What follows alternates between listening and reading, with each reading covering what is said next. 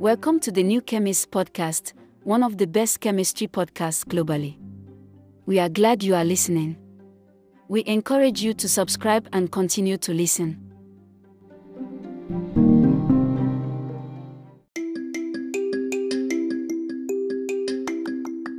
Welcome to the New Chemists Podcast. We are glad you are listening. We are one of the best chemistry podcasts globally. We encourage you to subscribe and continue to listen.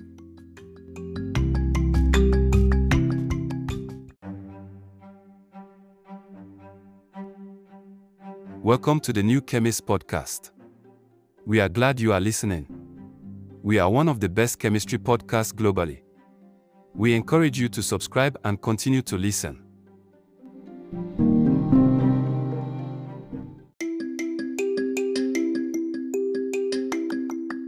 Welcome to the New Chemists Podcast. We are glad you are listening. We are one of the best chemistry podcasts globally. We encourage you to subscribe and continue to listen. Welcome to the New Chemists Podcast. We are so glad you are listening. Feel free to subscribe on Spotify and tell your friends and colleagues about the podcast.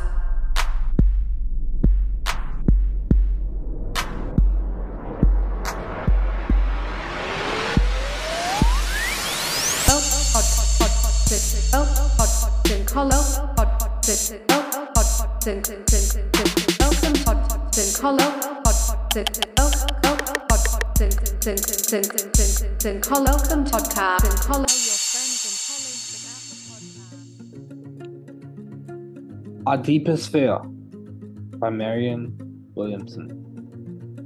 Our deepest fear is not that we are inadequate. Our deepest fear is that we are powerful beyond measure. It is our light, not our darkness, that most frightens us. We ask ourselves, who am I to be brilliant, gorgeous, talented, fabulous? Actually, who are you not to be? You are a child of God. Your playing small does not serve the world. There's nothing enlightening about shrinking so that other people won't feel insecure around you. We are all meant to shine, as children do. We were born to make manifest the glory of God that is within us. It's not just in some of us. It's in everyone. And as we let our own light shine, we unconsciously give other people permission to do the same. As we're liberated from our own fear, our presence automatically liberates others.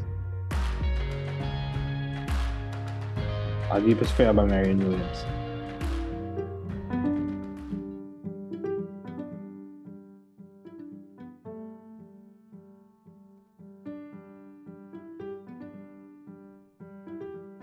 You are very important, especially to us here at the New Chemist Podcasting Group. You listening in is significant.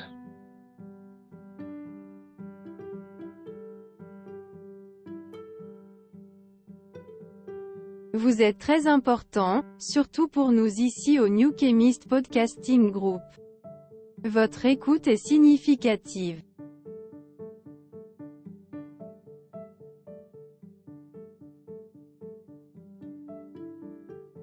Usted es muy importante, especialmente para nosotros aquí en The New Chemist Podcasting Group. Usted escuchando, es significativo. Você é muito importante, especialmente para nós do The New Chemist Podcasting Group. Você ouvindo, é significativo.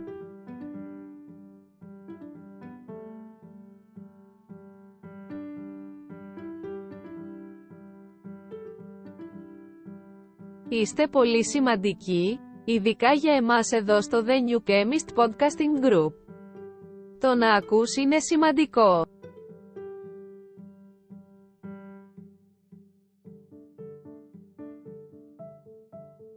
Sie sind sehr wichtig, besonders für uns hier bei The New Chemist Podcasting Group.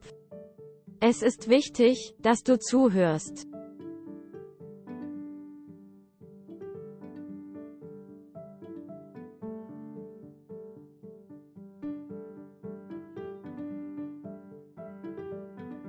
Je bent erg belangrijk, vooral voor ons hier bij The New Chemist Podcasting Group.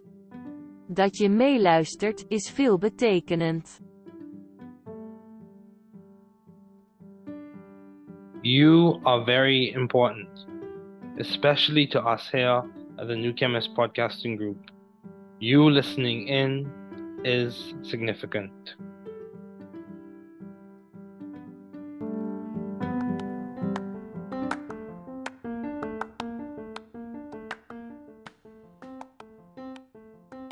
Welcome to the New Chemist Podcast.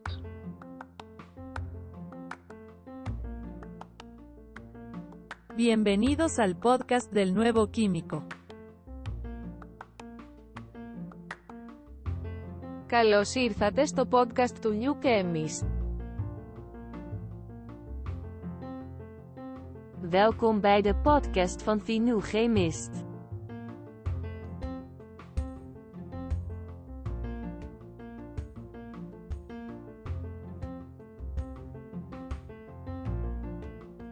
Bienvenue sur le podcast du Nouveau Chimiste.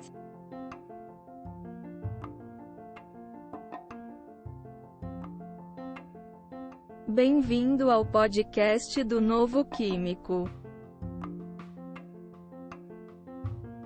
Welcome to the New Chemist Podcast.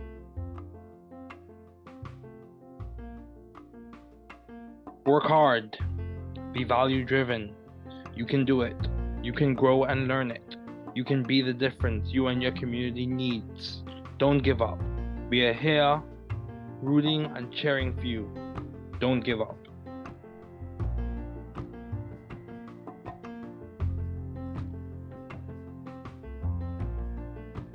Travaillez dur. Soyez axés sur la valeur. Tu peux le faire. Vous pouvez grandir et l'apprendre. Vous pouvez être la différence dont vous et votre communauté avez besoin. N'abandonnez pas. Nous sommes ici pour vous encourager et vous encourager.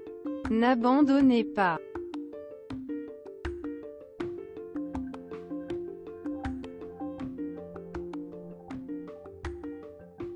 Trabalhar duro. Seja orientado por valores. Você consegue. Você pode crescer e aprender. Você pode ser a diferença que você e sua comunidade precisam. Não desista. Estamos aqui torcendo e torcendo por você. Não desista.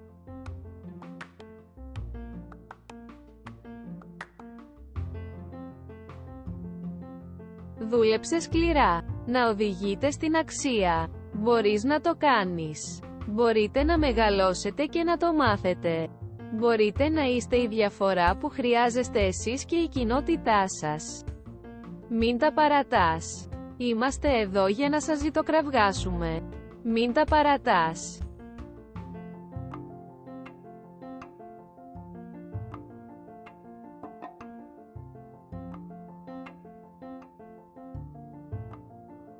Trabaja duro. Sea impulsado por el valor. Puedes hacerlo. Puedes crecer y aprenderlo. Usted puede ser la diferencia que usted y su comunidad necesitan. No te rindas, estamos aquí animándote y animándote. No te rindas.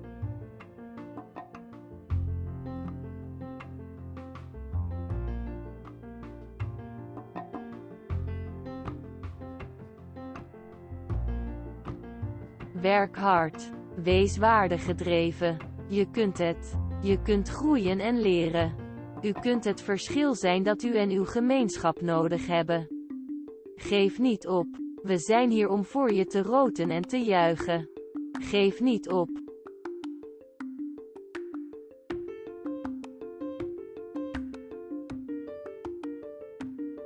Work hard. Be value driven. You can do it. You can grow and learn it. You can be the difference you and your community needs. Don't give up. We are here rooting and cheering for you. Don't give up.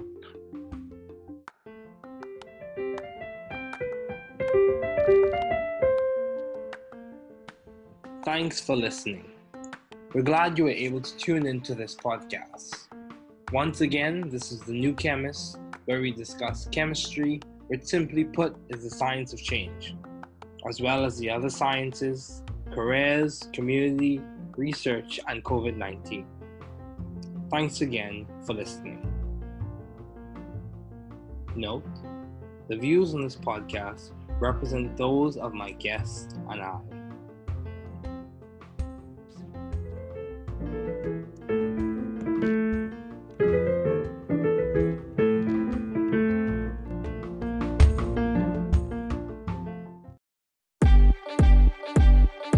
In the world of pharmacy, we lay the claim. Knowledge and compassion is the golden flame. Science and practice, side by side they groove. In a student's journey, we find the move.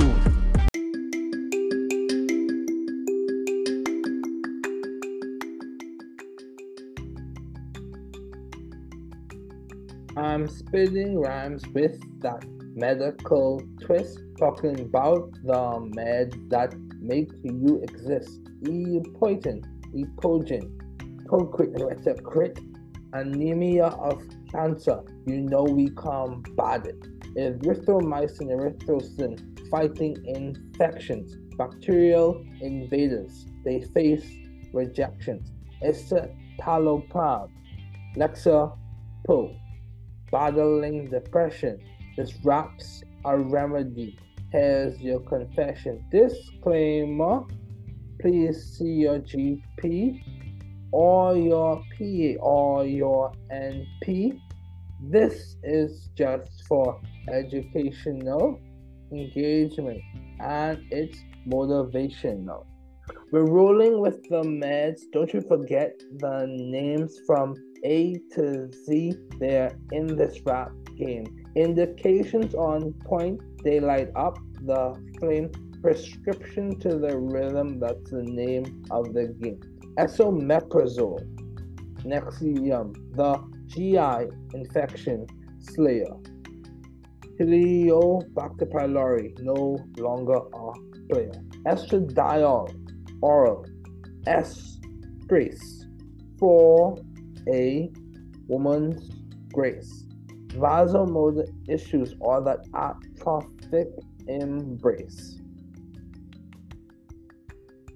Azopision lunesta, for when it's time to dream. Insomnia's no match, we're a dynamic team.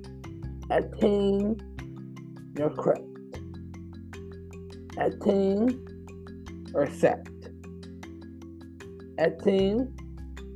accept. Let's draw that out. Attain, accept. Etanercept, Ambril, Erelzi in the mix, ankylosing spondylitis. Get your fix. We're rolling with the meds. Don't you forget the names from A to Z. They're in this rap game. Indications on point. They light up the flame. Prescription to the rhythm. That's the name of the game. Ethinyl estradiol, an ethanogestrel ring. Uva rings the choice. Contraception on point. Gotta drown the noise. Etodolaclodine, for that general pain. Release the aim. We ain't playing no game. Exenatide, Byetta-Byron, on the scene. Diabetes mellitus type 2, it's routine. Ezetimibe, Zetia, for that cholesterol high. Familial hypercholesterolemia, wave it goodbye. Familial hypercholesterolemia, wave it goodbye. We're rolling with the meds. Don't you forget the names From A to Z, they're in this rap game. Indications on point, they light up the flame. Prescription to the rhythm, that's the name of the game. Famotidine, Pepcid for GERD fee. No more heartburn. Now you're living carefree. Famotidine, Pepcid for GERD, it's the key. No more heartburn. Now you're living carefree. For Febuxostat, your LARC, hyperuricemia is full, not adequately treated. Let that info flow. Felodipine, plan the hypertension's bane. Blood pressure in check, we're breaking the chain. Fenofibrate and Tara, phenoglides the call. Hypertriglyceridemia, we'll conquer it all. We're rolling with the meds. Don't you forget the names. From A to Z, they're in this rap game. Indications on point, they light up the flame. Prescription to the rhythm, that's the name of the game. Fentanyl, oral and transdermal. Diuretics in style. Chronic pain's a struggle, but we're versatile. Fexofenadine, Allegra. For allergies that sting, seasonal rhinitis, let freedom ring. Fentanyl, oral and transdermal. Diuretic in style. Chronic pains are struggle, but we're versatile. Fexofenadine, Allegra. For allergies that sting, seasonal rhinitis, let freedom ring. Fidaxomicin, deficit. C. difficile's demise. We're on a mission, no more compromise. Finasteride, Proscar, propitious is the end. Benign prostatic hyperplasia, we transcend. Finasteride, Proscar, propitious is the end. Benign prostatic hyperplasia, we transcend. We're rolling with the meds. Don't you forget the names. From A to Z, they're in this rap game.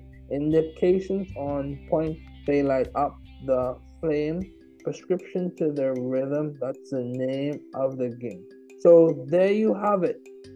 A prescription rap spree. From A to Z, we've got the remedy. Remember, only for intellectual engagement and recreational. Please see your GP, NP, or PA, or pharmacist, because these ideas are just motivational. Indications are clear. We set you free.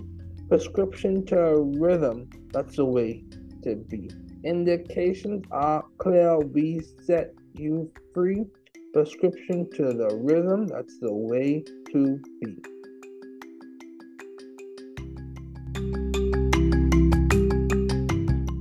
Thinking by W.D. Wendell.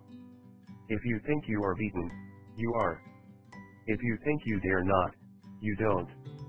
If you'd like to win, but you think you can't, it is almost a cinch you won't. If you think you'll lose, you've lost.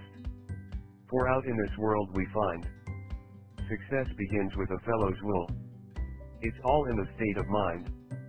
If you think you're outclassed, you are. You've got to think high to rise. You've got to be sure of yourself before you can ever win the prize. Life's battles don't always go to the stronger or faster man, but sooner or later the man who wins is the man who thinks he can. Remember, strategy, hard work, collaboration, and execution. You can do it. You can do it.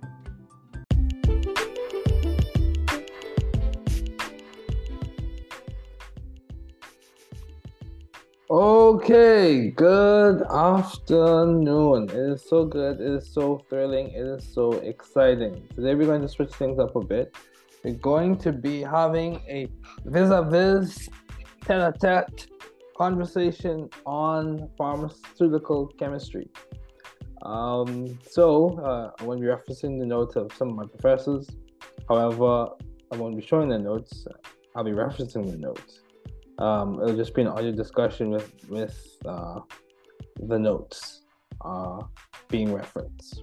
So the first topic for today will be serotonergic and antidepressant agents. A reference to the notes of specifically Dr. A. Kulkarni. So let's just go through them. Some introductory ideas, the biosynthesis and metabolism of serotonin, receptor types and subtypes, as well as we're going to be looking at targeting and serotonergic signaling, and then we'll conclude for that topic. But this is going to be a long episode, very, very long episode, because we're going to go through serotonergic and antidepressants, opioid agents, cholinergic agents, as well as some fundamental ideas associated with pharmaceutical chemistry. So let's begin. Okay, so serotonin, otherwise known as 5-hydroxytryptamine or 5-HT, was identified as a neuroreceptor ligand in the late 1940s. Serotonin is associated with depression/anxiety, schizophrenia, hallucinations, drug abuse, appetite control, vomiting, etc. Just a quick note, these episodes are not intended for medical advice, counseling, or suggestions. Please refer and consult the relevant medical professionals, whether it be your physician, your GP, your general practitioner, your physician, your NP, your nurse practitioner, your physician assistant, as well as your pharmacist. Make sure they are licensed in the state and registered with the board as well. So, continuing on, advances in histochemical fluorescence techniques led to the application of radioligand binding assays for 5-HT and elucidated the pathophysiological role in a variety of aforementioned disorders, so depression, schizophrenia, obesity, etc. It is also established that types and subtypes, also referred to as families and subfamilies, so the types and subtypes are also referred to as families and subfamilies of the serotonergic receptors, similar to opioid receptors. Okay, so now I'm not going to show any structures in this. This is going to be a tete-a-tete, a face-to-face conversation about these concepts. So, serotonin biosynthesis and metabolism. Hydroxylation at the 5' position by tryptophan hydroxylase present in the serotonergic neurons. So let's just delve into what's happening with this serotonin biosynthesis pathway. Let's delve in a bit. Let's see. So if we look closely at the pathway, tryptophan goes through tryptophan hydroxylase. So tryptophan, which has a characteristic indole functionality. So it has a characteristic indole functionality, so an aromatic functionality, and the classic amino acid backbone structure with your carboxylic acid, your alpha carbon, with the substituted amino acid through, or is processed by aromatic amino acid decarboxylase to form summation of 5-hydroxytryptamine. So moving right along, serotonin release, uptake, and signaling. Biosynthesis takes place in serotonergic neurons. Biosynthesis, release, and reuptake mechanisms similar to what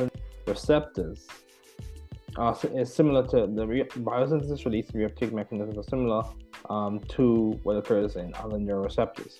The serotonin is stored in presynaptic neuronal vesicles. When released, serotonin interacts with the postsynaptic serotonergic receptors. So the action of 5-hydroxytryptophan is terminated either by its diffusion away from the synapse with subsequent metabolism or reuptake mechanism back to the presynaptic neuron. So serotonin transporter, also known as 5-HTT, is a sodium-dependent monoamine transporter protein. So when we talk about some of these neurotransmitters, we recognize that they are monoamine. And that's the case with many of the catechol amines. So catechol, the catechol functional, catechol group, catechol structure, and catechol amine. So like dopamine, norepinephrine, serotonin, those types of things. So moving right along, monoamine transporter protein, and it's also a druggable target for the development of antidepressants. So that's an important point to take note of. Serotonin transporter, also known as 5-HTT, is a sodium-dependent monoamine transporter protein and is a druggable target for the development of antidepressants.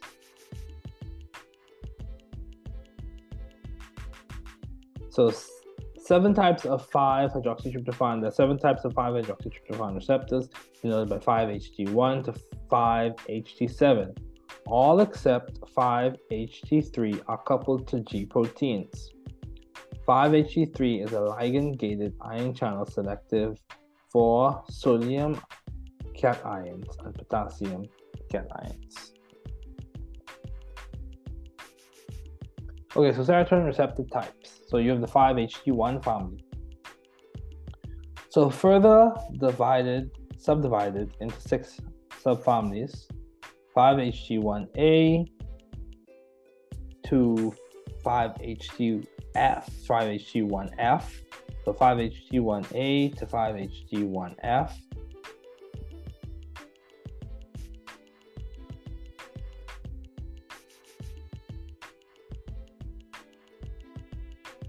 Subfamilies are present in the CNS. So 5-HT1A through E, also found in blood vessels, is involved in functions such as anxiety, addiction, vasoconstriction, etc. With the exception of 5-HT1E, all other receptors of this family exhibit high affinity for 5-carboxamidotryptophan. So with the exception of 5-HT1E, all other receptors of this family exhibit high affinity for 5-carboxamidotryptophan. So also 8-hydroxy-2-di-N-propylaminotetraline, or OHO, or 8-OH-DPAT, represents a selective 5-HT1A agonist. Very important. 8-hydroxy-2-di-N-propylaminotetraline, or 8-OH-DPAT, represents a selective 5-HT1A agonist. This suggests that an intact indole nucleus is not required for 5-HT1A agonism. Let's keep going. Okay, so 5-HT1A selective agonists. And we're looking specifically at long-chain aryl piperazines. So long-chain aryl piperazines, or piperazines. So long-chain aryl piperazines, LCAPs. LCAPs possessing long-chain substituents at the N4 piperazine show good selectivity for 5-HT1A. So long-chain aryl piperazines possessing long-chain substituents at N4 piperazine show good selectivity for 5-HT1A. Buspirone was the first agent from this class approved as an anxiolytic drug. Structurally related compounds, gepirone, tandospirone, and ipsapirone, these agents act either as a full or partial agonist of 5-HT1A. So remember, an agonist has 100% efficacy, partial agonist has about 0 to 100, falls in that range of 0 to 100 efficacy or intrinsic activity. And we're talking in respect to the endogenous ligand for the receptor. And those concepts have been discussed in the previous episode. So agonism, antagonism, partial agonism, inverse agonism, all those other good stuff. So continuing on, general structure, you typically have the aryl group, piperazine group, your spacer, so your methylene spacer, and then you have the terminus. Agents containing phenyl, substituted phenyl, heteroaryl, all of those groups show good activity. So agents containing phenyl, a substituted phenyl, heteroaryl, all of those groups all show good activity. Changes in the piperazine structure are not tolerated. Important to note. Changes in the piperazine structure are not tolerated. The placement of the amide or the imide groups at the terminus is essential for good activity. One more time. Placement of the amide or the imide groups at the terminus is essential for good activity.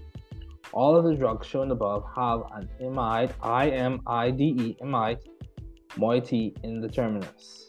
Very important to note. Very, very important. Okay, so 5-HT1, a selective antagonist. So remember, antagonist just blocks the function of the agonist.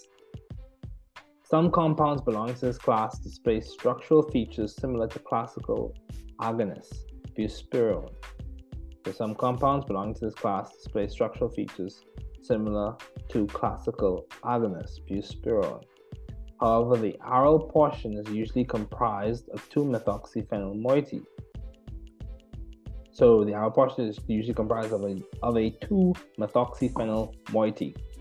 Agents such as WAY-100-135 or WAY-106-35 are referred to as a silent 5-HT1A antagonist since they lack any agonist activity. So spirone is a 5-HT1A antagonist, but also displays high antagonist affinity for 5-HT2A and D2 receptors. So spirone is used for the treatment of schizophrenia. So when we talk about spir, we're talking about those spirocycles, so spirocyclic functionalities. Okay, so let's keep going. Clinical significance of 5-HT1A agonists and antagonists. Drug development efforts explore the 5-HT1A agonists as therapeutic targets for depression and anxiety. There seems to be good correlation between 5-HT metabolism and higher tendency towards depression, aggression, etc. So drug development explores. So we're talking about the clinical significance of 5-HT1A agonists and antagonists. So drug development efforts explored 5-HT1A agonists as therapeutic targets for depression and anxiety. There seems to be a good correlation between 5-HT metabolism and higher tendency towards depression, aggression, etc. Gepirone produced significant symptomatic relief in patients with depression. Buspirone was effective in the treatment of mixed anxious/depressive patients. Mixed anxious-depressive patients. So lack of 5-HT1A antagonists, lack of selectivity in or with 5-HT1A antagonists. So the activity at other 5-HT receptor subtypes, dopaminergic receptors, etc., has limited the drug development efforts that specifically target receptors. Compounds like LY-426-965 are more metabolically stable and also display improved oral bioavailability as compared to WAY compounds. So LY-426-965 is being developed as a smoking cessation drug. So let's keep going. 5-HT1D receptor selective ligands. So sumatriptan, Imitrex, was identified as the first 5-HT10 selective agonist with only modest selectivity, 2 to 20-fold, for its affinity toward 5-HT receptors. particularly 5-HT1A and 5-HT1F. Sumatriptan belongs to the indole alkylamine class of compounds. Example: zolmitriptan, Zomig, naratriptan, Emerge, amitriptan, Maxalt. These agents bind and display high affinity and improved selectivity for 5-HT1D. Agents like zolmitriptan, amitriptan possess superior ability to cross the blood-brain barrier and are used for the treatment of migraine, cluster headaches, etc. Okay, so 5-HT2 receptor family. In general, 5-HT2 family of receptors are found in the CNS, blood vessels, GI tract, peripheral nervous system, and in smooth muscles. This receptor family is considered as a therapeutic target for the development of antipsychotics, anxiolytics, anorexins, to appetite suppressant agents. The subfamilies: 5-HT2A, 5-HT2B, and 5-HT2C. There is significant amino acid sequence homology between 5-HT2A and 5-HT2C, greater than 78%. This explains the overlap in ligand affinities for these two receptor subfamilies. Classic hallucinogenic drugs like lysergic acid, diethylamide, amide act as full or partial agonists for this receptor. So partial or full antagonism for this receptor occurs with drugs, classic hallucinogenic drugs like lysergic acid, diethylamide. The lack of type and subtype selectivity coupled with strong hallucinogenic potential has limited the use of 5-HT2A agonists. Okay, so 5-HT2A receptor antagonists and N-alkyl pyridines constitute a major class of selective 5-HT2A antagonists. Best known examples are ketanserin, ritanserin, etc. These agents belonging to this class in general exhibit greater receptor selectivity for 5-HT2A/2C. So ketanserin is used for its antihypertensive properties. Ritanserin was investigated for the treatment of schizophrenia. So atypical antipsychotics such as risperidone, used for schizophrenia and bipolar disorder treatment, clozapine, used for schizophrenia and anti-suicidal drug, and olanzapine, schizophrenia and bipolar treatment, also exhibit 5-HT2A antagonist properties. Unlike typical antipsychotics, these newer compounds have a lower tendency to exhibit extrapyramidal side effects such as tardive dyskinesia, so stiff, uncontrolled body movements. Tricyclic antidepressants also are antagonists for 5-HT2A. So let's keep going. 5-HT2B and 5-HT2C receptor subfamilies. 5-HT2B receptors are present in the CNS and cardiovascular system. They are known to cause pulmonary vasoconstriction. Many ligands that bind to 5-HT2B receptor also bind to 5-HT receptors, and there is no approved drug that specifically targets 5-HT2B signaling. 5-HT2C receptors. So at the point of this reading, there was none that was seen by myself and or the person who wrote these notes. The 5-HT2C receptors play a role in regulation of mood, anxiety, and feeding, etc. So lorcaserin is a 5-HT2C selective agonist that has been approved as a weight loss drug. The common side effect includes headache, side effects like depression, anxiety, suicidal thoughts, also uncommon, have been reported for, lorcaserin. Okay, 5-HT3 receptor family. So here we have the ligand-gated ion channel selected for sodium cations and potassium cations and not GPCRs. Its structure is comprised of 5 subunits around a central ion-conducting pore permeable to sodium, potassium, and calcium ions. By homology, it is closely related to nicotinic acetylcholine receptor. So homology, common ancestor. So agonist activation leads to the activation of the nausea and vomiting center in the brain stem.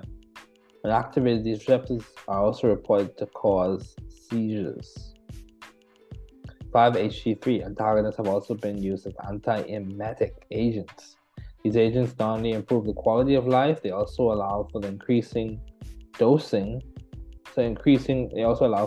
dose intensity of many chemotherapeutic agents, increasing the response rate for anti-cancer treatments. Patients taking paclitaxel, cyclophosphamide, and 5-FU, the 5-fluorouracil, and other emesis-prone drugs are often predosed with antiemetic agents. So, 5-HT3 receptor antagonists. Bimestron was identified as one of the first 5-HT3 selective antagonists. Many agents belonging to this class contain tropane or a tropane-like nucleus bearing a basic amine. Tropicitron, so an antiemetic, and recalcitron, anxiolytic, zatocitron, anti-nausea compound with anxiolytic properties, are examples of tropane-containing 5-HT3 antagonists. Ondansetron and renzapride, both antiemetic compounds during cancer chemotherapy, gastroenteritis, etc. Halonositron, chemotherapy-induced nausea and vomiting, are examples of non-tropane-containing 5-HT3 antagonists. Regardless of the presence or absence of the tropane ring, all of these compounds possess at least one set of protonation. Renzapride is also a full 5-HT4 agonist and 5-HT2B antagonist.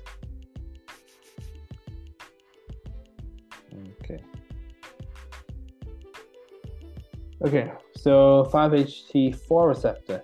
It belongs to the GPCR superfamily. It is coupled with GS agonist, It belongs to the GPCR superfamily. It is coupled with GS agonist.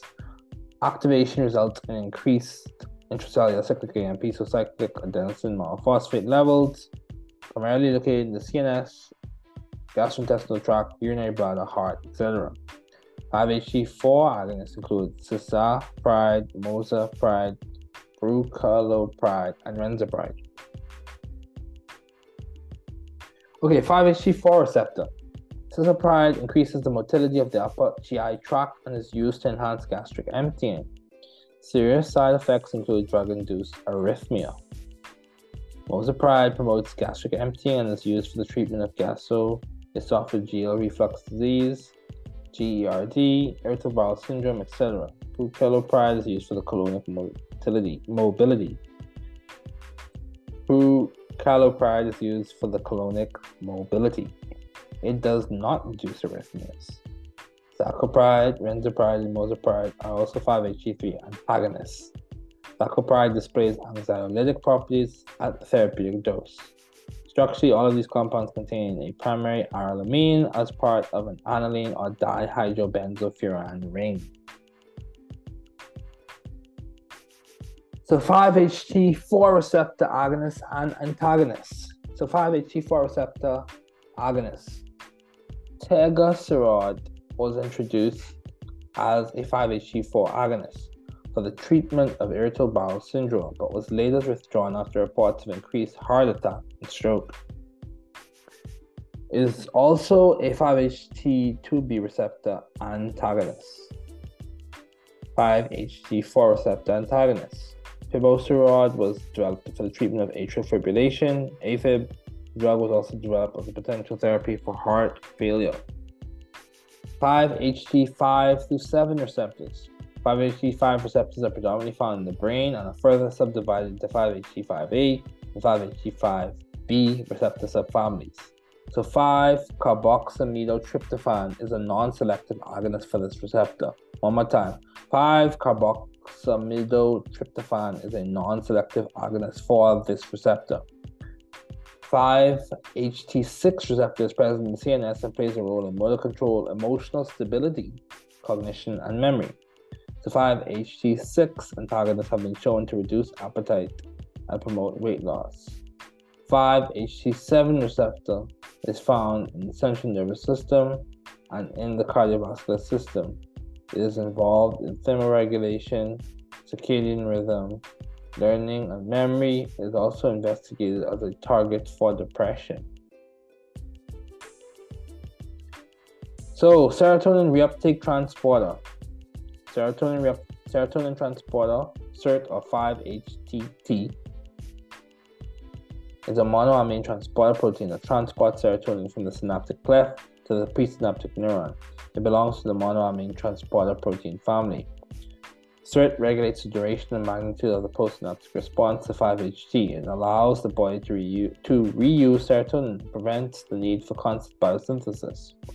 SERT comprises of 12 transmembrane helices. Both amine and carboxy terminae are present intracellularly. It exhibits 50% homology with norepinephrine reuptake transporter and dopamine transporter, etc. So, serotonin reuptake transporter. Serotonin reuptake transporter is an attractive target for drug development. Agents that block serotonin reuptake transporter increase the synaptic residence of 5-HT and are used for the treatment of a variety of disorders such as depression, obsessive-compulsive disorders, panic disorders, and anxiety. Tricyclic antidepressants such as amitriptyline serve as non-selective blockers for SERT and NET. Their active metabolites may also block SERT and NET with varying degrees of selectivity. Selective serotonin reuptake inhibitors are much more selective for SERT over NET and lack most of the activity at other receptors, as seen in tricyclic antidepressants. Examples of this class include fluoxetine, paroxetine, fluvoxamine, sertraline, escitalopram, trazodone, etc. Agents such as vilazodone act directly on 5-HT receptors, so 5-HT1A agonists, and are selective serotonin reuptake inhibitors. Paroxetine, Paxil, is used as an antidepressant for the treatment of major depressive disorder, social anxiety disorder, panic disorder, post-traumatic stress disorder, etc. Common side effects include drowsiness, dry mouth, trouble sleeping, asthenia, so general weakness, sexual dysfunction, loss of libido, erectile dysfunction, etc. In general, these class of compounds possess at least 2 hour rings and sites of protonation.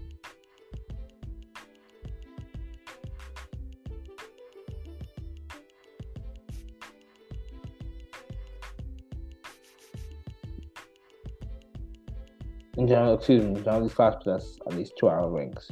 Chemically, paroxetine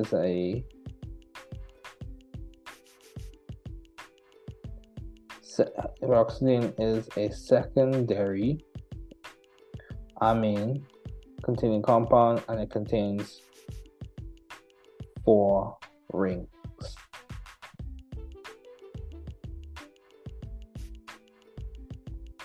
Okay, fluoxetine, so Prozac, is used for similar conditions as paroxetine. In addition, it is also used to treat binge eating disorder. Common side effects are similar to paroxetine. In addition, this drug is reported to cause discontinuation syndrome. Rapid discontinuation of therapy causes dizziness, disturbances in balance, tingling, numbness, electrical shock-like sensations, etc. Fluoxetine and other SSRIs, when taken with MAO, may cause serotonin syndrome. Symptoms include fever, agitation, diarrhea, seizures, muscle weakness, etc. Thus, these drugs are contraindicated in patients taking MAO inhibitors. So, fluoxetine and other selective serotonin reuptake inhibitors, when taken with MAO inhibitors, called serotonin syndrome. These symptoms include fever, agitation, diarrhea, seizures, muscle weakness, etc. Thus, these drugs are contraindicated in patients taking MAO inhibitors. Fluoxetine is a CYP2D6 inhibitor and in some cases is contraindicated in dextromethorphan-containing cold and cough medications. It blocks dextromethorphan metabolism.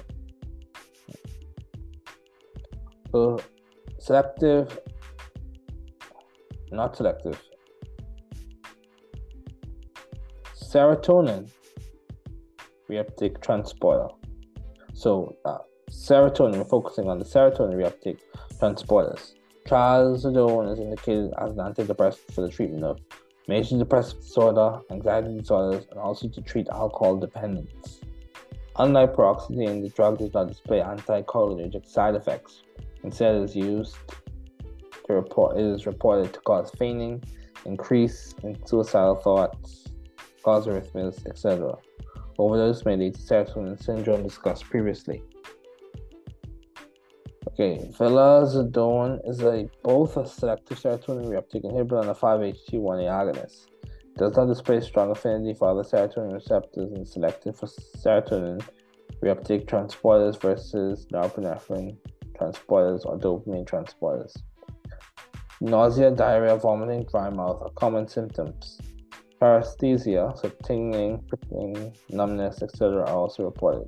When overdosed, the drug is known to cause serotonin syndrome. Okay, so that's the end of the serotonin segment.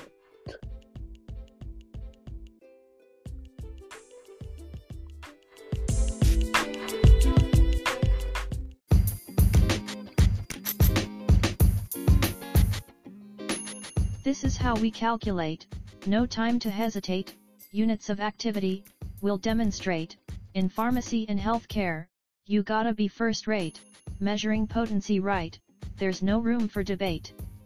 Units of activity, our aim is oh so clear, in micrograms per milligram, we'll make it crystal clear, so when you work in healthcare, there's no need to fear, we'll teach you how to calculate, have no doubt, have no fear. This is how we do it, when it's about potency, units of activity, that's our responsibility, in the world of healthcare, it's all about accuracy, calculations are the key, to ensure safety. From antibiotics to vaccines, and everything between, potency is the game, it's on the big screen, standardized measurements, the FDA's routine, comparing against the standards, we keep it clean. Units of activity, our aim is oh so clear, in micrograms per milligram, we'll make it crystal clear, so when you work in healthcare, there's no need to fear, we'll teach you how to calculate, have no doubt, have no fear.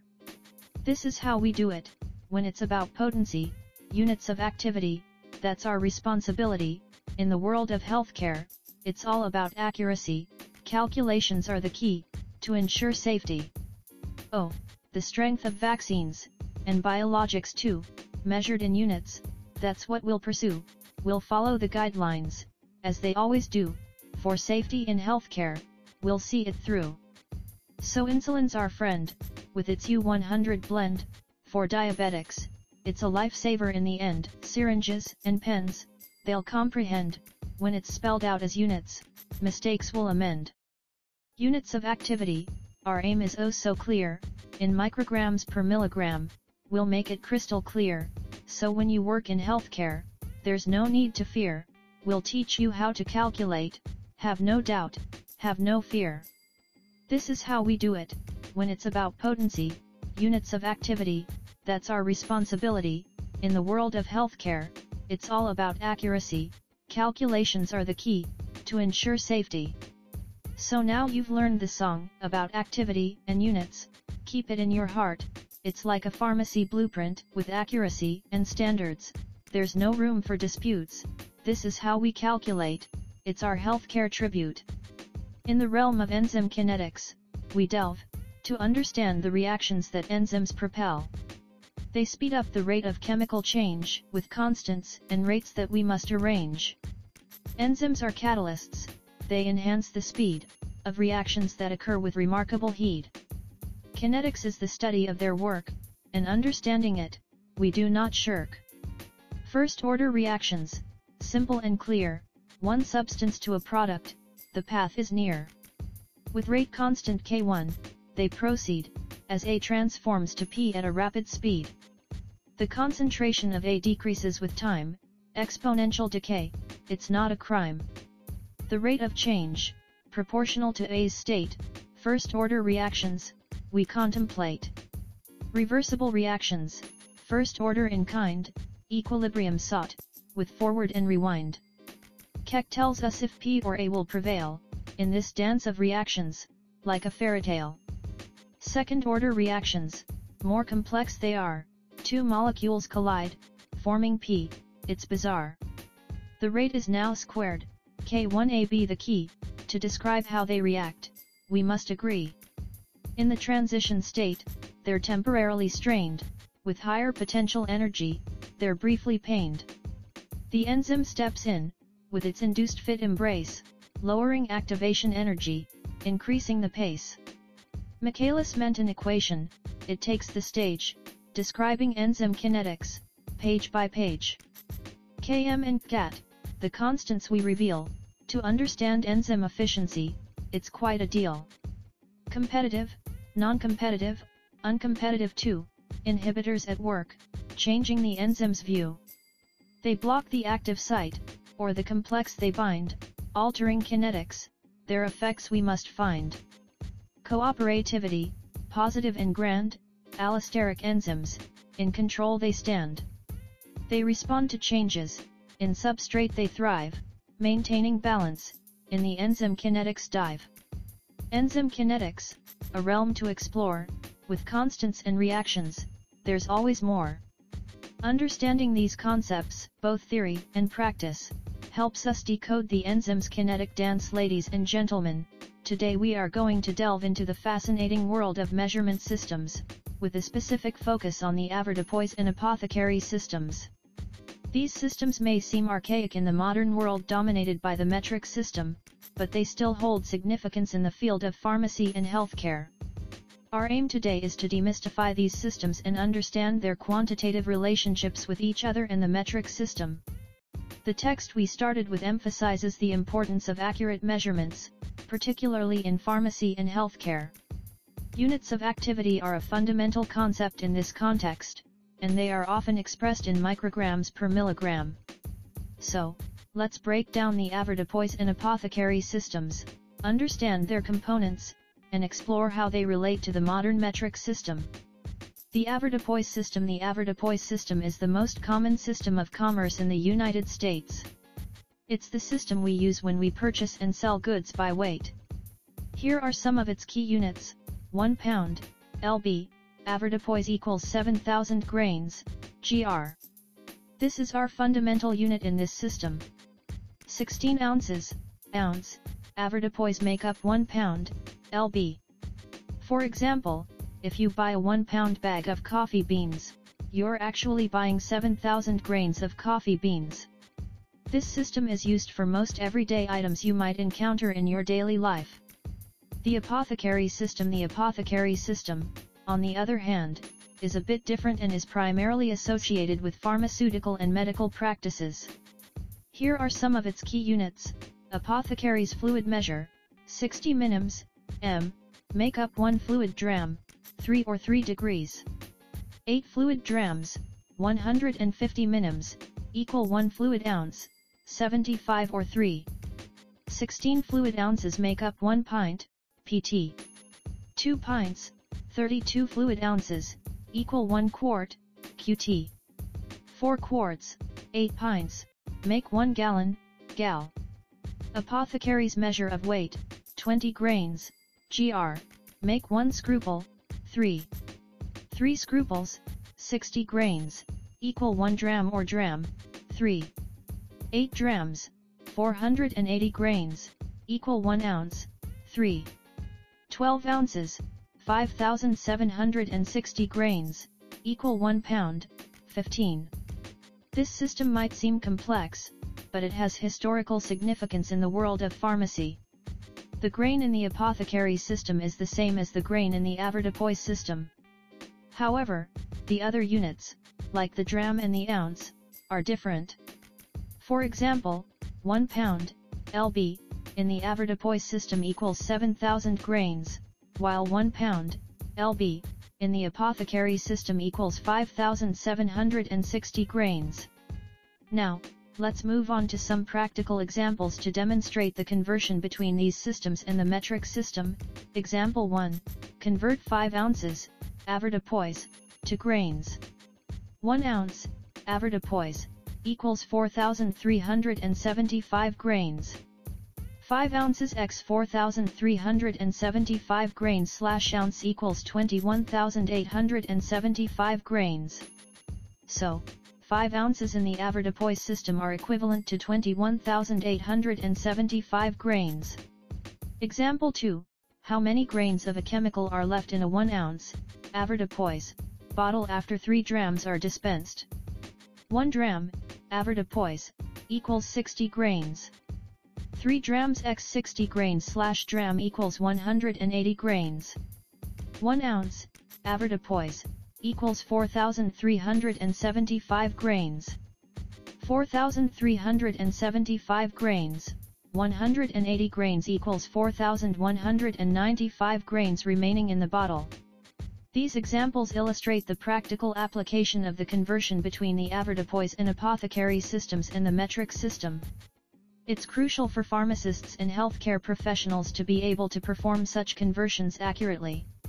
In conclusion, the avoirdupois and apothecary systems may seem outdated, but they still play a significant role in certain fields.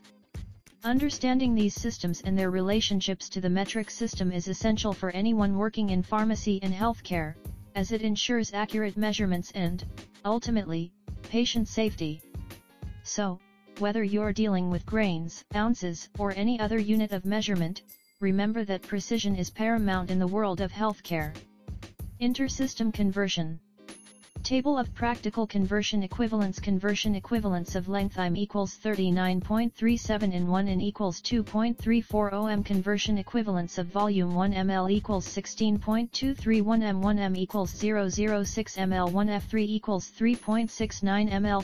13% equals 29.57 ml. 1 pt equals 473 ml. 1 gal USY equals 3,785 ml. Conversion equivalence of weight LG equals 15.432 gr. 1 kg equals 2.201 b, avoirdupois, 1 gr equals 0.065 grams or 65 milligrams. 1 ounce, avoirdupois, equals 2,835 grams. 13 equals 311 grams. 1 b, avoirdupois, equals 454 grams. 1 ib, apote, equals 373.2 grams. Other equivalents. 1 ounce, avoirdupois, equals 437.5 gr. 153 equals 480 gr. 1 gal USY equals 128 f313 pounds, water, 455 gr. I15. Ladies and gentlemen,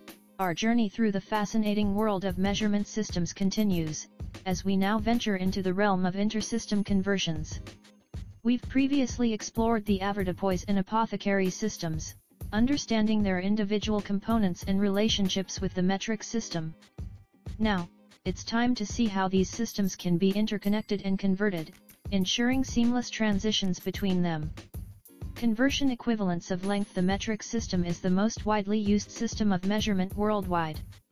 Here are some conversion equivalents between the metric system and the imperial system. Inches, 1 meter, m, is approximately equal to 39.37 inches, in. 1 inch, in, is equivalent to approximately 2.54 centimeters, cm. This conversion is particularly useful when dealing with lengths and dimensions, especially when you have measurements in different systems. Conversion equivalence of volume. Volume conversions are essential in various fields, including pharmacy and healthcare. Here are some practical volume conversion equivalents. 1 milliliter, ml, is approximately equal to 0.061 cubic inches, in superscript 3. 1 cubic inch, in superscript 3, is equivalent to approximately 16.39 milliliters, ml. 1 fluid ounce, FL ounce, is approximately equal to 29.57 milliliters, ml. 1 pint, PT, is equivalent to 473 milliliters, ml. 1 gallon, gal, in the United States is equal to 3,785 milliliters, ml. These conversions are vital when you are working with medications, solutions, or any liquid substances in the healthcare field. Conversion equivalents of weight-weight conversions are equally important, and they often overlap with length conversions, e.g., length-to-weight ratios. Here are some conversion equivalents for weight. 1 gram, g, is approximately equal to 0.0353 ounces, ounce. 1 ounce, ounce, in the avoirdupois system is equal to approximately 28.35 grams, g.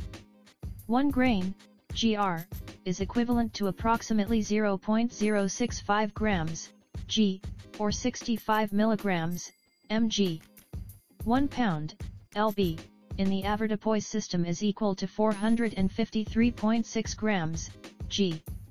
1 pound, lb, in the apothecary system is approximately equal to 373.2 grams, g. Understanding these weight conversions is essential for precise measurements and accurate dosing in healthcare and pharmacy practices. Other equivalents here are a few additional conversion equivalents to keep in mind. 1 fluid ounce, FL ounce, in the avoirdupois system is approximately equal to 437.5 grains, gr. 1 fluid ounce, FL ounce, in the apothecary system is equivalent to 480 grains, gr. 1 gallon, gal, in the United States is equal to 128 fluid ounces, FL ounce. 1 pound, lb, of water is approximately equal to 455 grams, g. These conversions serve as bridges between different systems and are indispensable for maintaining precision and consistency in various fields, especially healthcare and pharmacy. In summary, the world of measurement systems is a complex yet interconnected tapestry of units and conversions.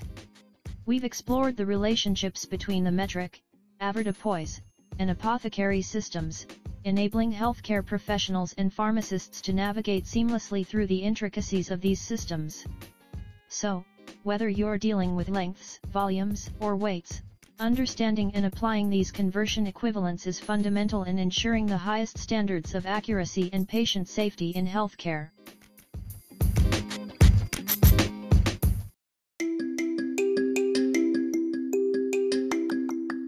In the bustling world of pharmacy school, the first 10 weeks were always a whirlwind of information and learning.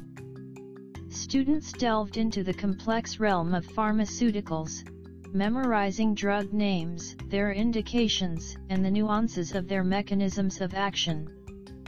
For Sarah, a diligent student with a passion for pharmacology, these weeks were both exhilarating and challenging. As the virtual lectures streamed in, she diligently clicked on the link to the Quizlet page, which served as a repository of knowledge for the course. Each drug and its properties were like puzzle pieces in the grand mosaic of patient care, and she was determined to master them all. Week 1 brought her to Epiodin, also known as Epigen, Procrit, and Retacrit. This drug was a lifeline for patients battling anemia due to cancer chemotherapy. With careful study, she understood how it worked and its importance in cancer treatment. Erythromycin, a powerful antibiotic used for bacterial infections, was her focus in week 2. The drug's mechanism of action fascinated her, as it targeted harmful bacteria, sparing the human cells. Escitalopram, or Lexapro, used for depression, occupied her thoughts in week 3. She delved into the complexities of mental health and how this drug could provide relief to those in emotional distress. In week 4, Sarah learned about esomeprazole, sold under the brand name Nexium. This medication was a crucial tool in the fight against Heliobacter pylori, a bacterial infection causing gastrointestinal distress. Estradiol oral, marketed as Estrace, took her into the realms of hormonal regulation in week 5. It had applications in addressing vasomotor dysfunction and atrophic conditions in the vagina or vulva. Week 6 brought her to esophagean, commonly known as Lunsta, a savior for insomniacs. She pondered how a tiny pill could grant people the gift of sleep. The subsequent weeks were a whirlwind of knowledge, from adenacrept for ankylosing spondylocytis to ethinyl estradiol and etinogestrel ring for contraception. She navigated her way through the maze of medications, all the while keeping a close eye on drug interactions, contraindications, and patient-specific considerations. As the weeks progressed, Sarah developed an affinity for the complexities of pharmaceutical science. She also became adept at answering questions like which drug inhibits enzymes irreversibly, aspirin, and what may cause myocardial infarction as one of its adverse drug reactions, ibuprofen. Her proficiency shone through when asked, if a child has Reyes syndrome, then which NSAID should be avoided? She knew the answer was aspirin. In her spare time, Sarah often contemplated the various mechanisms of action for NSAIDs, which were her favorites. She understood that these drugs inhibited COX enzymes, leading to a cascade of effects that included anti-inflammatory, analgesic, and antipyretic properties. The weeks were a whirlwind of studying, but Sarah remained dedicated. As she entered week 29, she learned to make real-world decisions. The scenario of a patient who had undergone an ophthalmic surgery a month ago and presented with swelling and pain in the eye prompted her to prescribe diclofenac. Week 30 was about understanding the nuances of aspirin. Sarah knew that a low dose could retain uric acid, while a high dose increased its excretion. The half-life, side effects, and mechanisms intrigued her. Week 31, Sarah dealt with a 65-year-old man diagnosed with rheumatoid arthritis. She knew that meloxicam was a suitable prescription for his condition. By week 33, she could list 3 contraindications for aspirin. Peptic ulcers, pregnancy, and hemophilia were on her list. In week 36, she was presented with a complex case involving a patient suffering from congestive heart failure. She knew that taking NSAIDs could result in increased fluid retention, making the patient's condition worse. As the weeks passed, Sarah learned about various bronchodilators, corticosteroids, and other medications used in respiratory care. She also became well-versed in the world of asthma and how to treat it.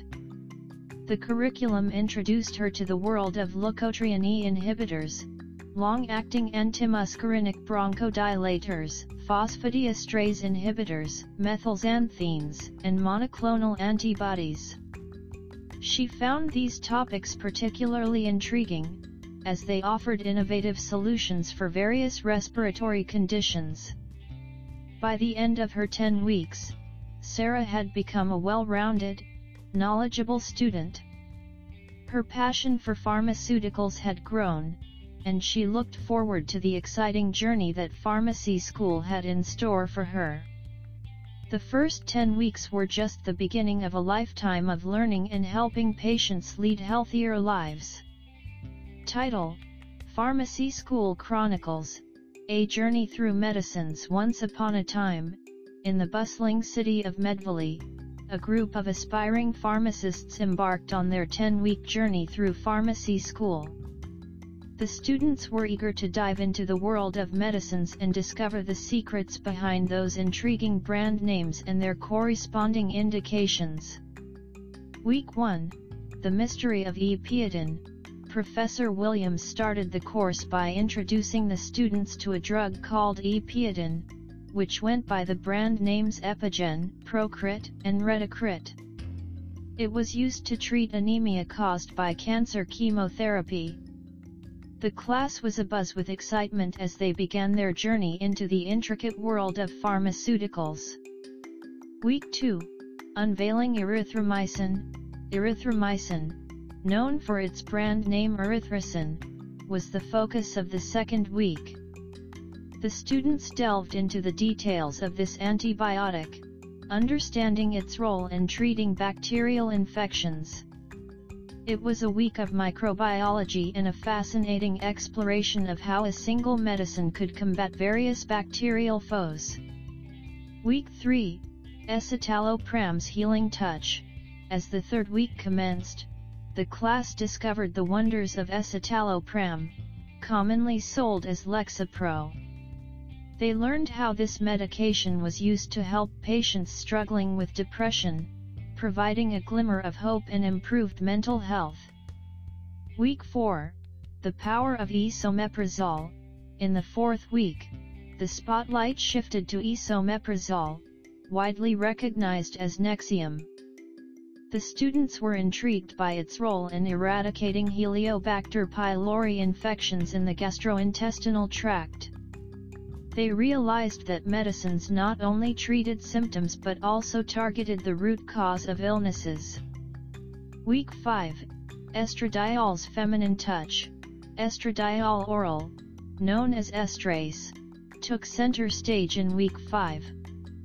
The students explored its various indications, from addressing vasomotor dysfunction to soothing discomfort in the vagina or vulva.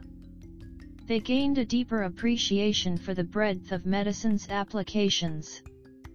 Week 6, Unlocking the Secrets of Esopiclone. Week 6 was all about esopiclone, branded as Lunsta. The students learned how it provided relief to those battling insomnia. They marveled at the idea that a small pill could usher in a peaceful night's sleep. Week 7, Conquering Ankylosing Spondylitis with Adanercept. The seventh week brought them to the world of immunology, focusing on Adanercept, marketed as Enbrel and Erelzi. The class discovered its efficacy in treating ankylosing spondylitis, a condition they hadn't heard of before. The world of pharmaceuticals was expanding their horizons. Week 8, Ethinyl estradiol and etinogestrel ring for contraception. Week 8 was a crash course in contraception, as the students delved into ethinyl estradiol and etinogestrel ring, better known as NuvaRing. They understood the importance of family planning and its role in women's health. Week 9, Tackling Pain with Etidolac. Etidolac, branded as Lodine, was the star of Week 9, where the students learned about its wide-ranging applications in managing general pain. They appreciated the role of medications in improving the quality of life for many. Week 10, The Final Revelation, Exenatide and Beyond. As the 10th week dawned, the students delved into the intricate world of exenatide, which came in the forms of Byetta and Bydureon, primarily used to manage diabetes mellitus type 2. Their journey through pharmacy school had come full circle, revealing the power of medicines to transform lives. The students of Medvalley Pharmacy School left their 10-week course with newfound knowledge and a profound understanding of the significance of medicines in the world of healthcare. They were eager to embark on their future careers, armed with the wisdom and insights gained during their educational journey. Title: Pharmacy School Chronicles, A Journey Through Medicines. Chapter 1, The First 10 Weeks in the Quiet Halls of the Prestigious Willowbrook University's School of Pharmacy. A new group of eager students embarked on a journey of knowledge and discovery. Professor Emily Anderson, an expert in pharmacology, stood at the front of the lecture hall on the first day of class. Welcome to the first 10 weeks of your pharmacy school journey, Professor Anderson began, her voice brimming with enthusiasm. Today, we'll dive into the world of medications, their brand names, and indications. The class listened intently as Professor Anderson started with Epiodin, known by its brand names Epigen, Procrit, and Retacrit. Epiodin is a medication used to treat anemia caused by cancer chemotherapy. It's a lifeline for those battling cancer and the side effects of their treatment. As the weeks went by, students delved deeper into the world of pharmaceuticals. They learned about the antibiotic erythromycin, effective against bacterial infections. It's the defender of the immune system, Professor Anderson declared, and her students nodded in agreement. Next on the list was escitalopram, a medication known as Lexapro, used to combat depression. A beacon of hope for those battling the darkness, the professor explained. Esomeprazole, or Nexium, was presented as the solution for Heliobacter pylori GI infection. It's the silent hero, fighting the unseen invaders in our stomachs, she said. The class discovered that estradiol oral, under the name Estrace, was crucial for conditions related to vasomotor function and atrophic vagina or vulva. A comfort for those experiencing discomfort, Professor Anderson noted. Esopition, commonly known as Lunsta, was introduced as a remedy for insomnia. Lunsta is the peaceful night's sleep in a tiny pill, she said. Adenacrept, in its various brand names, Inbrel and Erelzi, became the hope for those suffering from ankylosing spondylitis. The bridge to a life less painful, the professor described. Ethinyl estradiol and etinogestrel ring, commonly known as NuvaRing, was explained as a contraception method. A choice for those wanting to plan their futures, Professor Anderson stated. Etidolac, under the name Lodine, was celebrated as a general pain reliever. A soldier fighting on the front lines against pain, she said. Exenatide, with its brand names Byetta and Bydureon, was hailed as the savior for individuals dealing with diabetes mellitus, type 2. The guardian of blood sugar levels, she explained. The list of medications seemed endless, each with its unique purpose and importance. In the coming weeks, students would continue to unravel the mysteries of pharmaceuticals, understanding their effects and potential side effects. Pharmacy school was a journey through the vast landscape of medicines, and the first 10 weeks had only been the beginning. The students were ready to embrace the challenges and knowledge that lay ahead, armed with the understanding of the medications that could change lives and offer hope to those in need. Thinking by W.D. Wendell. If you think you are beaten, you are. If you think you dare not, you don't. If you'd like to win, but you think you can't, it is almost a cinch you won't. If you think you'll lose, you've lost. For out in this world we find success begins with a fellow's will. It's all in the state of mind. If you think you're outclassed, you are. You've got to think high to rise. You've got to be sure of yourself before you can ever win the prize. Life's battles don't always go to the stronger or faster man, but sooner or later the man who wins is the man who thinks he can. Remember, strategy, hard work, collaboration, and execution. You can do it. You can do it. Welcome to the New Chemists podcast. We are glad you are listening. We are one of the best chemistry podcasts globally. We encourage you to subscribe and continue to listen. Welcome to the New Chemists Podcast. We are so glad you are listening. Feel free to subscribe on Spotify and tell your friends and colleagues about the podcast.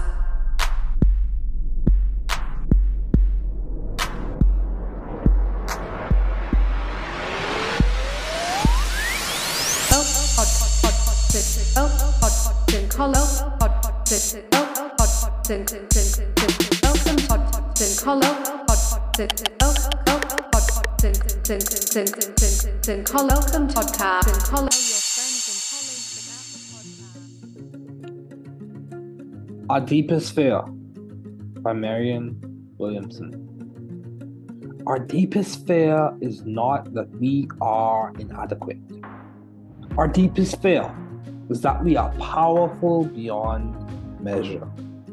It is our light, not our darkness, that most frightens us.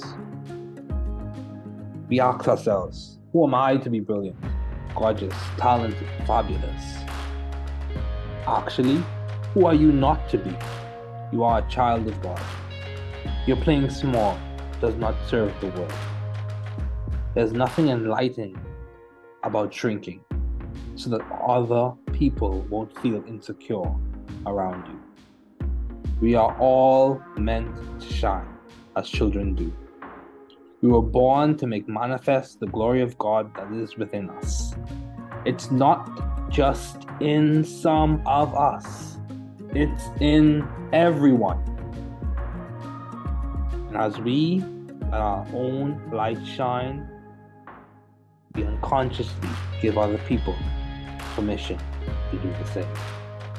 As we're liberated from our own fear, our presence automatically liberates others. Our Deepest Fear by Marianne Williamson.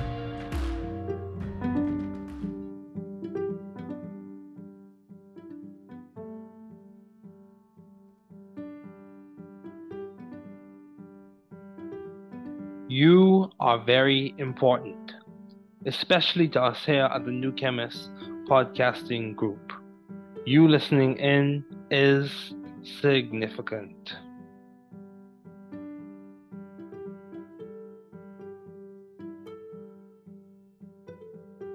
Vous êtes très important, surtout pour nous ici au New Chemist Podcasting Group. Votre écoute est significative.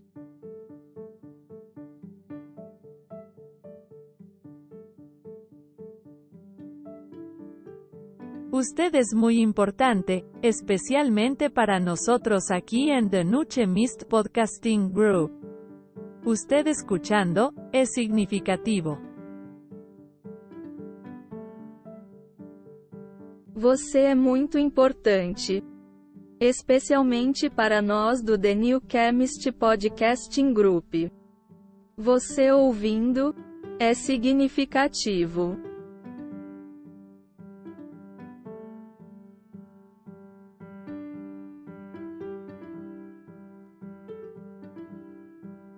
Είστε πολύ σημαντικοί, ειδικά για εμάς εδώ στο The New Chemist Podcasting Group. Το να ακούς είναι σημαντικό.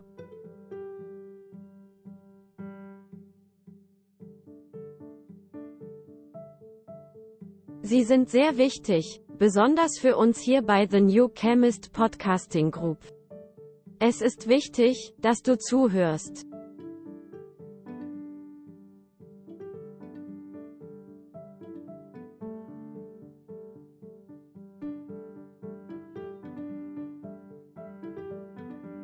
Je bent erg belangrijk, vooral voor ons hier bij The New Chemist Podcasting Group.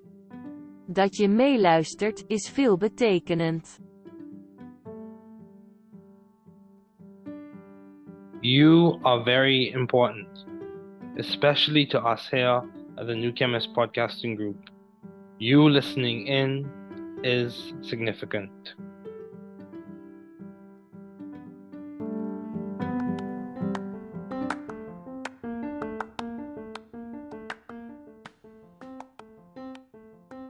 Welcome to the New Chemist Podcast.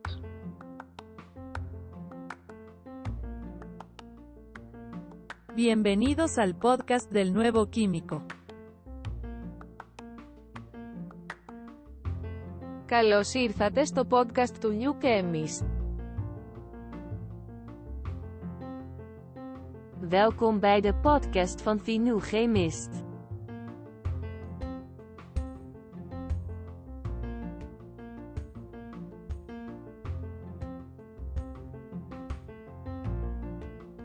Bienvenue sur le podcast du nouveau chimiste.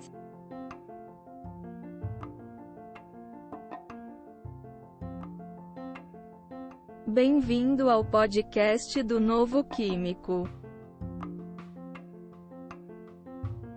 Welcome to the New Chemist podcast.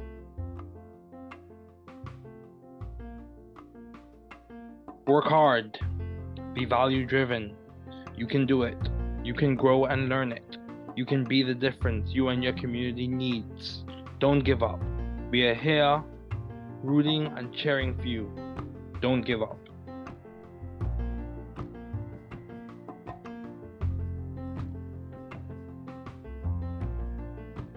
Travaillez dur.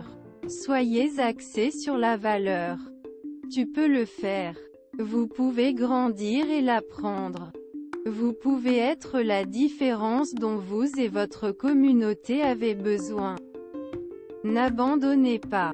Nous sommes ici pour vous encourager et vous encourager. N'abandonnez pas.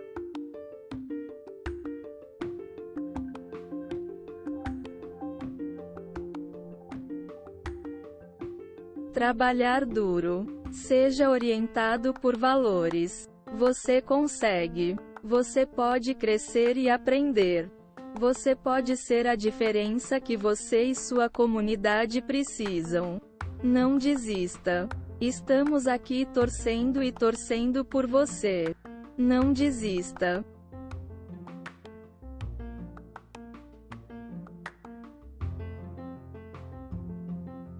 Δούλεψε σκληρά. Να οδηγείτε στην αξία. Μπορείς να το κάνεις. Μπορείτε να μεγαλώσετε και να το μάθετε.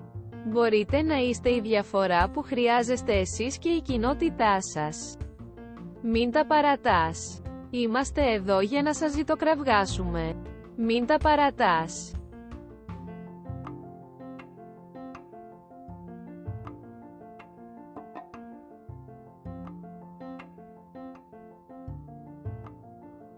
Trabaja duro.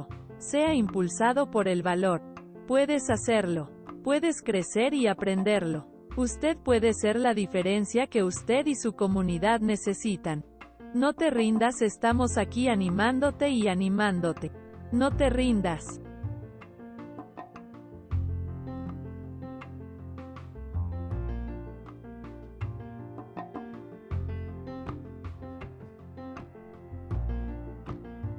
Werk hard. Wees waardegedreven. Je kunt het. Je kunt groeien en leren. U kunt het verschil zijn dat u en uw gemeenschap nodig hebben. Geef niet op. We zijn hier om voor je te roten en te juichen. Geef niet op.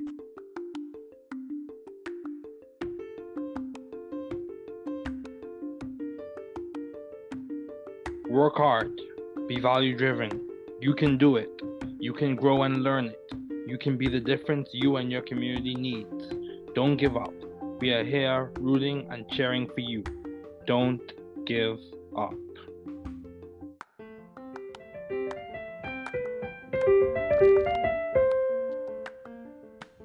Thanks for listening. We're glad you were able to tune into this podcast. Once again, this is The New Chemist, where we discuss chemistry, which simply put is the science of change, as well as the other sciences, careers, community, research, and COVID-19. Thanks again for listening. Note, the views on this podcast represent those of my guests and I.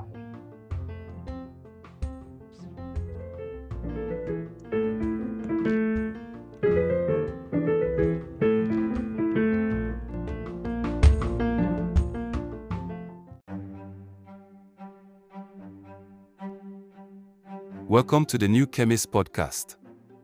We are glad you are listening. We are one of the best chemistry podcasts globally. We encourage you to subscribe and continue to listen.